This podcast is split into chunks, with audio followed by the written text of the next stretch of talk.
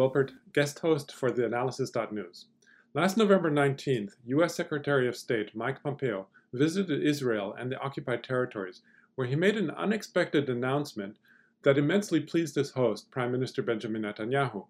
Pompeo said, quote, the United States strongly opposes the global discriminatory boycott, divestment, and sanctions BDS campaign and practices that facilitate it, such as discriminatory labeling and the publication of databases and companies that operate in Israel or Israeli controlled areas. As we have made clear, anti Zionism is anti Semitism. The United States is, therefore, committed to countering the global BDS campaign as a manifestation of anti Semitism. Pompeo's policy statement went on to specify that the State Department would identify organizations that support the BDS campaign and to make sure that these do not receive any U.S. government funds. The move was condemned by many groups, including Human Rights Watch, which issued a statement that said that Pompeo's move actually undermines the common fight against the scourge of anti Semitism. To discuss this latest development in the BDS campaign and the fight over what constitutes anti Semitism, I'm joined today from Heidelberg, Germany, by Shir Hever. Shir is the author of the book The Privatization of Israeli Security, which was published by Pluto Press in 2017. Also, he is a board member of the German organization Jewish Voice for a Just Peace in the Middle East. Thanks for joining me today, Shir. Thanks, Greg. So it seems like uh, Pompeo's announcement, uh, which is probably one of his last policy actions before leaving office, was yet another blow against BDS. Now, already about a year and a half ago, the US Congress passed a bipartisan resolution that condemned BDS as a movement that, quote, promotes principles of collective guilt, mass punishment, and group isolation, which are destructive of prospects for progress towards peace, end quote. Uh, now, what does this new State Department policy that Pompeo announced with regard to BDS mean for the movement? What effect, if any, do you think it will have? And how do you see the state of BDS over the past year or so? Well, um, I think the best way to look at the state of BDS is to look at what's happening in Israel and how uh, the Israelis are responding to, to BDS and how much they, they care about it. Um, if somebody believes this uh, hype as if BDS is trying to attack the Israeli economy or to damage the Israeli economy in some way, then they would say, oh, BDS has been very successful this year uh, because the Israeli economy is, in shambles. Uh, there is very, very high unemployment and uh, many companies are on the verge of bankruptcy. Many small companies have already gone bankrupt, um, and and the government is unable to pass a budget, uh, which uh, creates a paralysis in all of the public services. But this is not because of BDS. This is because of the of the COVID-19 uh, crisis. This is um, because of the lockdown. And also because uh, of the political machinations of uh, Prime Minister ben, ben, Benjamin Netanyahu, who tries to leave himself the option to go to elections yet again, so he refuses to allow any kind of budget to pass. Uh, and because all of this uh, damage to the Israeli economy is happening without anything to do with BDS, then then BDS is not high on people's mind. And and the whole point of BDS is to uh, make people aware, especially to make Israelis aware, that there is an occupation going on, there is apartheid, there are millions of people living without any rights under the Israeli control and they're just not making it to the news anymore. So I would say 2020 was a bad year for, for BDS by far, but I think towards the end, we're starting to see a change. Uh, and here, I, I, think that I have to thank the Trump administration uh, for for making this uh, horrible uh, statement against BDS, um, because it really proves that the campaign, the movement uh, to try to stop the BDS movement, uh, or the, the, the efforts by by right-wing leaders uh, in Israel, but also among countries that are allied with Israel, first and foremost the United States, is a campaign which is not motivated by uh, concern for for the human rights of Israelis. Quite the opposite. It's a campaign motivated by hate and racism. And Trump, uh, who himself has made frequent and numerous anti-Semitic comments and who is supported by some of the most dangerous white supremacist and, and anti-Semitic uh, actors in the United States, um, is now openly saying, yeah, well, part of this camp is also the pro-Israeli camp. Uh, and um, it, it embarrasses the more liberal leaders of the world who are automatically inclined to support Israel and to oppose BDS because um, they they often make this mistake of, of confusing the state of Israel with the Jewish people, and they think that the, the Israeli government has some kind of right to speak on behalf of Jewish people around the world because uh, uh, Israel calls itself uh, uh the Jewish state.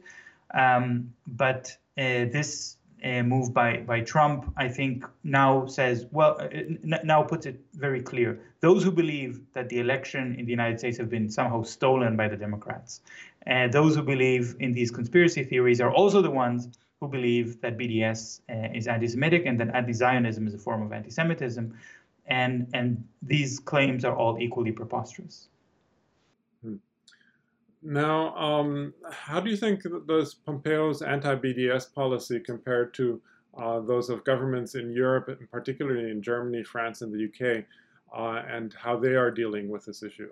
Well, one one thing in common, uh, very unfortunately, is this conflation between anti-Zionism and anti-Semitism, which is nothing short of of you know um, dismissing the horrors of anti-Semitism and the Holocaust. It's it's it's simply historical uh, forgetfulness and, and lack of, of basic knowledge to know that most of the Jews that were murdered by the Nazis in the Holocaust were anti-Zionist. Uh, and today, most of the anti-Zionists who live in the world are Jews. And this idea that this is a form of anti-Semitism is in fact to say, well, you know, all the being Jewish and being Zionist is almost the same because uh, Jewishness is, is an issue of identity, Zionism is an issue of ideology, but somehow here's a group of people who have to all belong to the same ideology. Now, if I would say all Muslims have to be supportive of the Islamic State, if I would say uh, all Christians have to vote for Trump or whatever, then then people would say, well, this is a hateful statement. You're making a, a, a racist generalization, which, which is not fair. Uh, people have a right to more than one opinion. And I do agree that Jews have a right to be Zionists. And there are many forms of, of Zionism. Uh, I, I, I don't even call myself anti Zionist because I think there are forms of Zionism that I can live with and I can expect, accept that are not racist, that are very democratic and, and uh, progressive. Sadly, these forms of Zionism are right now in the minority of the of the very uh, wide variety of, of Zionist movements. The, the most uh, or, or the mainstream Zionism has been very associated with the Israeli government's policies of occupation and apartheid, uh, but it didn't have to be so. Uh, and a lot of Jews are opposing uh, this idea that Judaism has something to do with Zionism, or they oppose the idea that Zionism is the only option for Jews, many of them do it for religious reasons. I, I think the biggest anti Zionist group in the world are ultra Orthodox Jews that say um, that the state of Israel, because it violates human rights and international law, proves itself to be not the real Jewish state. It, it proves the point that the state of Israel does not represent Jewish values. And so that's why they, they call themselves anti Zionist.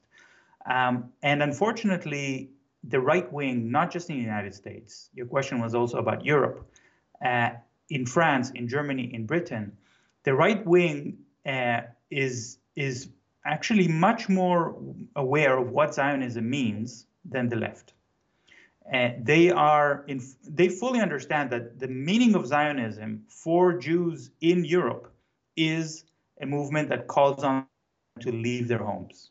Right? The, I'm living in Germany and German Zionists would say, wouldn't it be better if you go somewhere else, to Israel, to Palestine?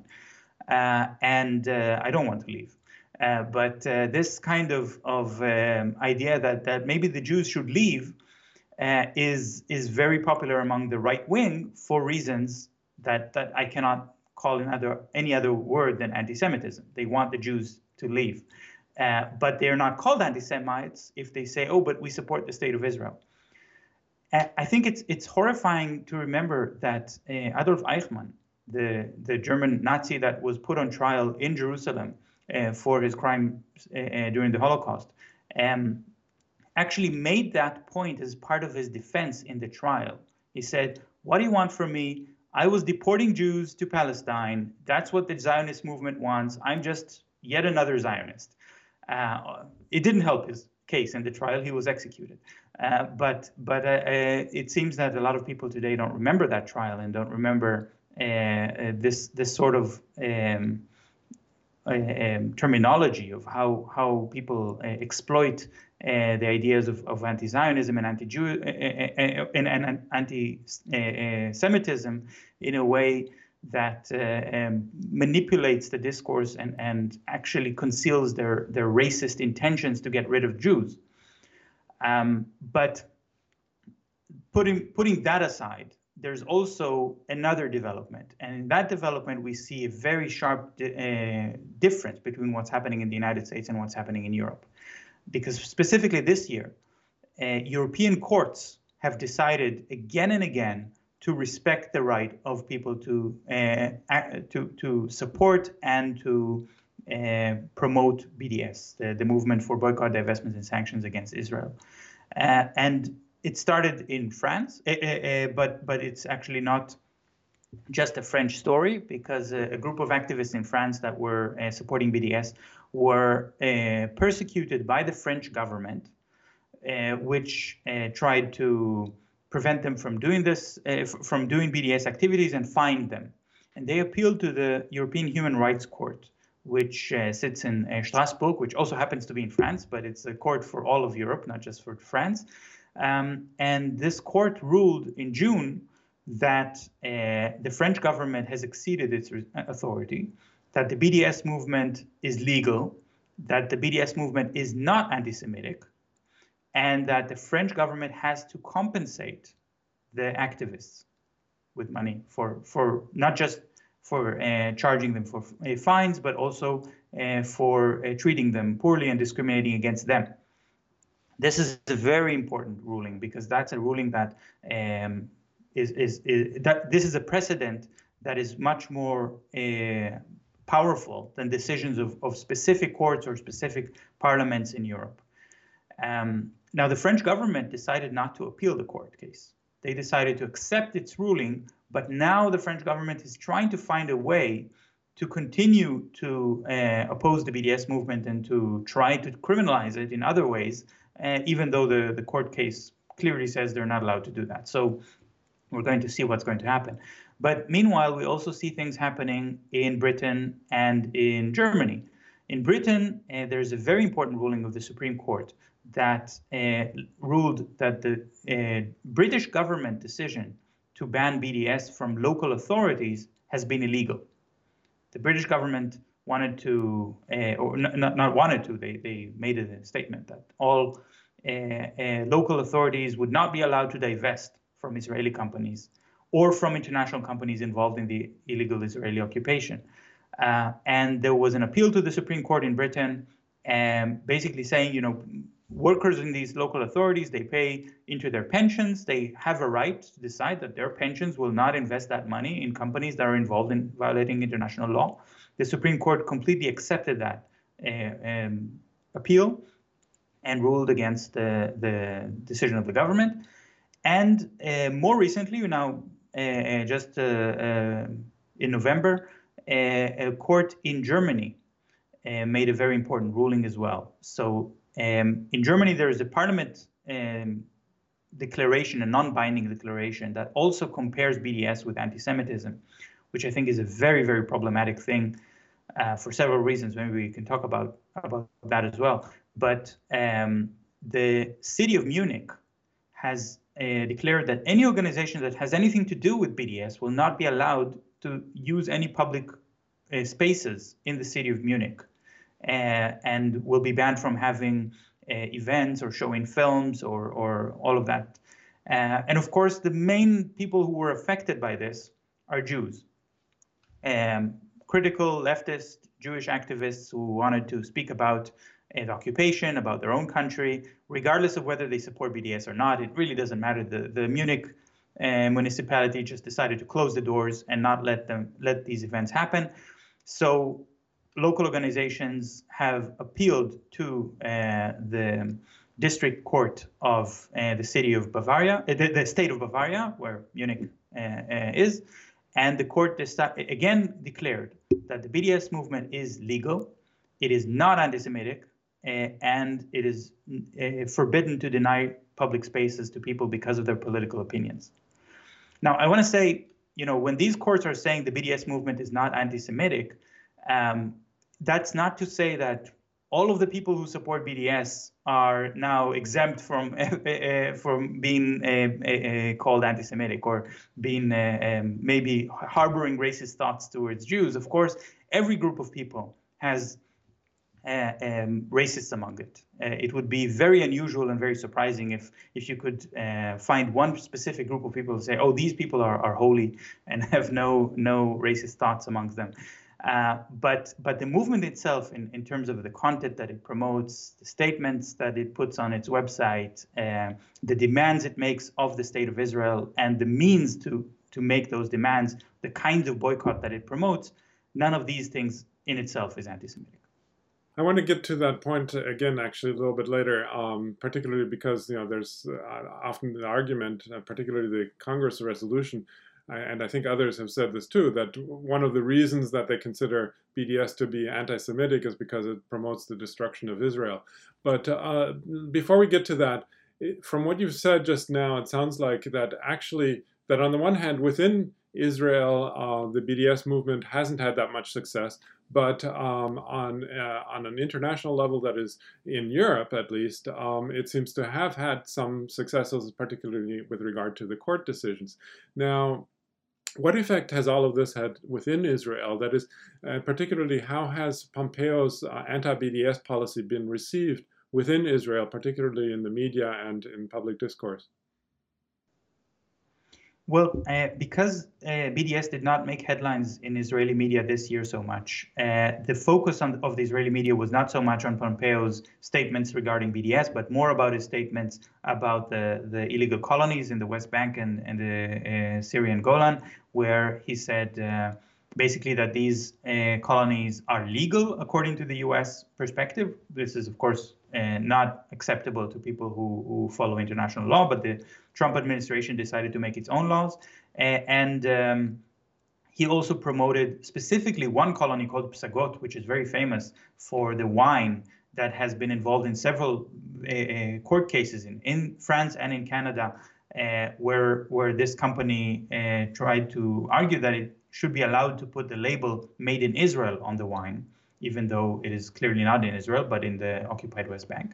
And, uh, Pompeo decided to go to that particular vineyard in order to make a statement. So, so that certainly caught some attention in Israel. People know that this wine brand is very controversial, and uh, uh I think people were also a little bit surprised that Pompeo is promoting a specific company, uh, but um, they were.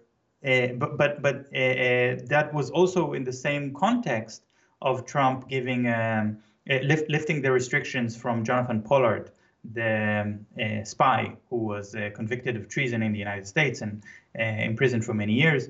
Um, and um, so again, Jonathan Pollard is not specifically somebody uh, who's who, he, he now was allowed to, to travel to Israel by, because the restrictions against him were lifted.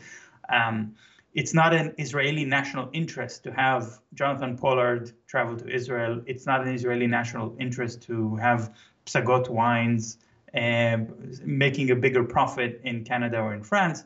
But it's something that um, got more attention in the news as, as a symbolic gesture that of Trump trying to say that he is 100% pro-Israel no matter what. Um, but but he's leaving, so uh, it doesn't uh, have a it doesn't mean that much. So uh, because of this, I think the the way that Israelis are talking about BDS is is changing. It's also changing because there's a new minister.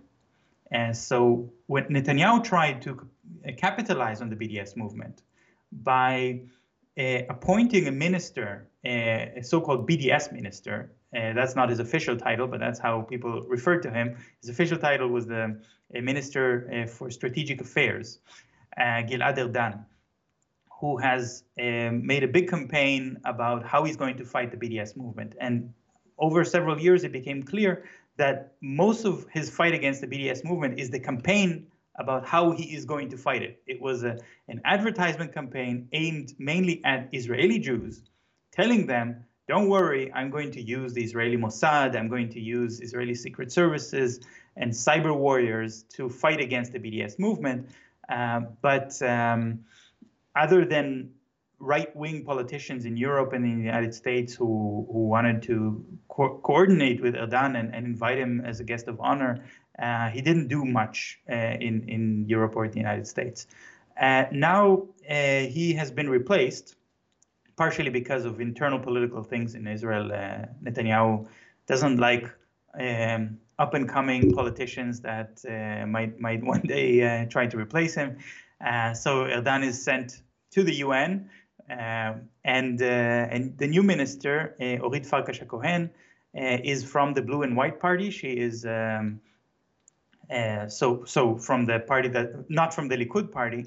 And even though she's not openly saying that she completely disagrees with how Erdan managed the ministry before, it seems that her eff- efforts are now uh, focused on social media. So again, you see it in the Israeli media that um, now the fight against BDS is happening on social media platforms. She pressured uh, Facebook to appoint an Israeli uh, official to be a kind of censor on behalf of Facebook, and now Facebook is starting to clamp down on uh, posts that criticize the Zionist movement. So again, conflating Zionism with Judaism taking down these posts if they're not pro-Zionist, and, of course that's uh, well uh, a very very bad thing, mainly for Jews. Uh, it, it, hurts uh, Jews around the world much more than it hurts Palestinians. Now, um, I mean, you, you mentioned uh, that uh, that of course the the Trump administration and of course Pompeo are completely kind of in agreement on this uh, policy. And I'm just wondering if you could make some comments on why do you think they're so intent in promoting uh, this kind of, you know, uh, anti-Zionism is anti-Semitism and this very strong, extremely strong pro-Israeli policy. Uh, I mean, of course, there's been some speculation, and I don't know if this is part of it, that Pompeo might consider a run for the presidency in 2024, and that he's actually uh, solidifying his support among evangelical among evangelical Christians, uh, to which he belongs. Uh, now, um, what do you think is the connection there? And uh, more generally, why do you think the Trump administration is so uh, gung ho about pursuing this policy? Yeah, I think I think they're looking for a common denominator that can put together right-wing American Jews like Sheldon Adelson, one of Trump's biggest donors, um, and the evangelical Christians, and even further right uh, white supremacists like Richard Spencer. If you're looking for a denominator for these three groups, the only denominator, denominator that you can find, the common denominator, is Zionism. You have Sheldon Adelson, who uh, promotes Zionism or his version of extreme right Zionism that he supports with a lot of money, basically uh, convincing uh, American Jews to take free trips to Israel uh, where they are told that this is actually their country and they should uh, emigrate to Israel and, and marry Israelis and, and start families in Israel and so, so on. Then you have the evangelical Christians, which are a very powerful and, and big group, and, and uh, it's already been shown by, by Max Blumenthal, for example, that they have more money and, and make bigger donations to uh, the, the pro-Israeli lobby than the Jewish community in the United States, much, much more. Um, because in their theology, Zionism is a very important part of their of their evangelical beliefs. Uh, they see the the so-called return of Jews to their homelands as part of the signs of the end time and something that will bring the, the second coming of Christ.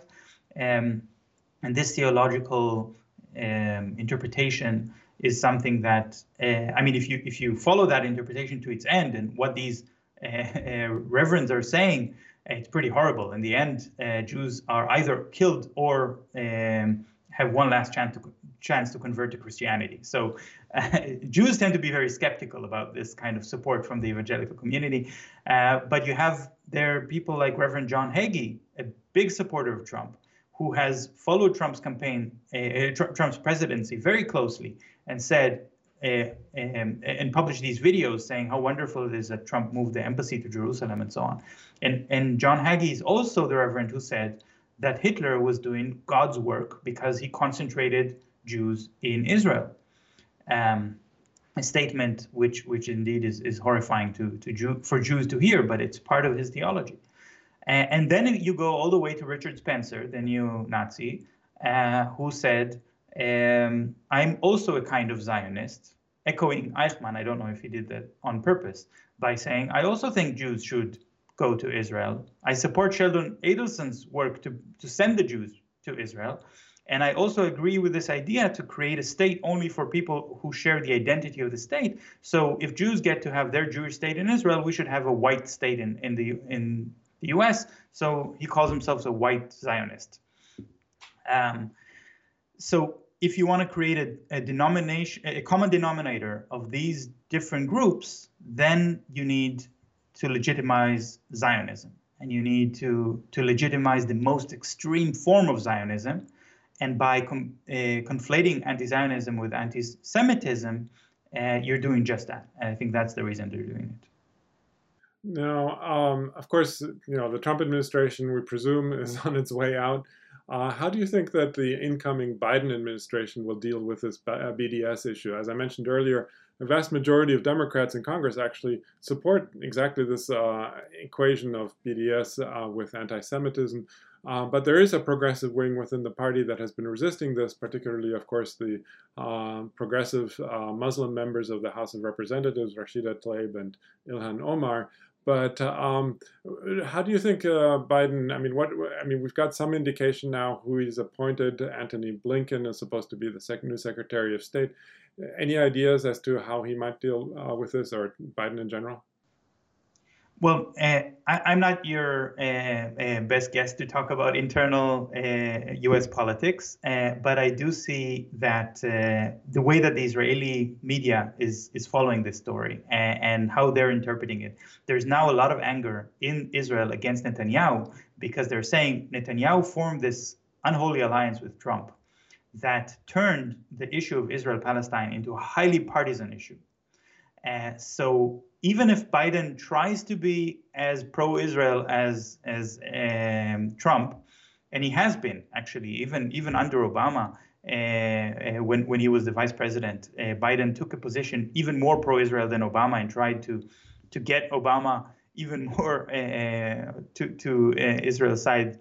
Uh, but it, it's not just about what he wants. It's also about what the party wants. Like you said, there's a progressive wing of the party now, which is a very uh, powerful wing of the party. They cannot just be ignored and thrown aside. Uh, and um, I think Biden cannot get away with copying the policies of Trump. He has to show that he's taken a new direction. And now Netanyahu is accused uh, by Israelis look what you did. You have turned yourself into an enemy of the Democratic Party. Uh, and uh, this is, is something that Netanyahu is now uh, trying to fend off and say, no, no, I've always been also an ally of the Democratic Party. But it's not exactly true. he has gone into a fight with, with Obama uh, during the Obama years, and now and, and during the and, and he banned two congresswomen, the two that you've mentioned, Ilhan Omar and uh, Rashida Tlaib, from entering Israel. So I don't think that the Democratic Party can just say, oh, well, so you're banning our, our party members from entering your country, but we're going to still support you. Uh, and of course, it's not just them, it's also Bernie Sanders, uh, who said that the aid, uh, the US aid to Israel should be made conditional. And that statement drew a lot of support from within the Democratic Party. Um, so, so that's also very important. And I also find maybe a, a glimmer of hope in the fact that Biden uh, is now making a big deal of his background, of, of his history of opposing apartheid in South Africa.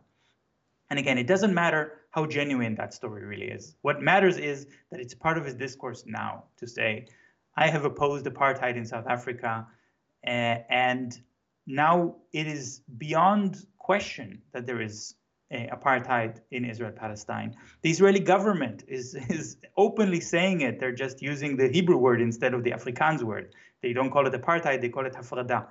But, but this is the translation of the word apartheid.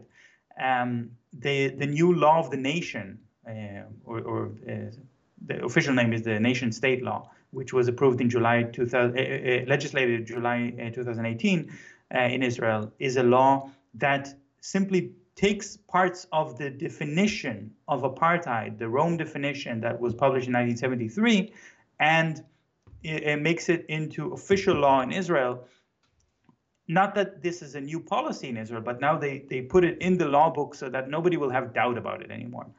Uh, so I think that's going to put Biden in a in a serious um, uh, spot. It will be very difficult for him to say apartheid was wrong for South Africa, but it's okay for Israel. Yeah. Wow, very fascinating developments. Um, I think we're going to leave it there for now, though. Um, I was speaking to Shir Hever, board member of the German organization Jewish Voice for Just Peace in Middle East. Thanks again, Shir, for having joined me today. Thank you, Greg. And thanks to our listeners for having tuned in. I'm Greg Wilpert, signing off until next time.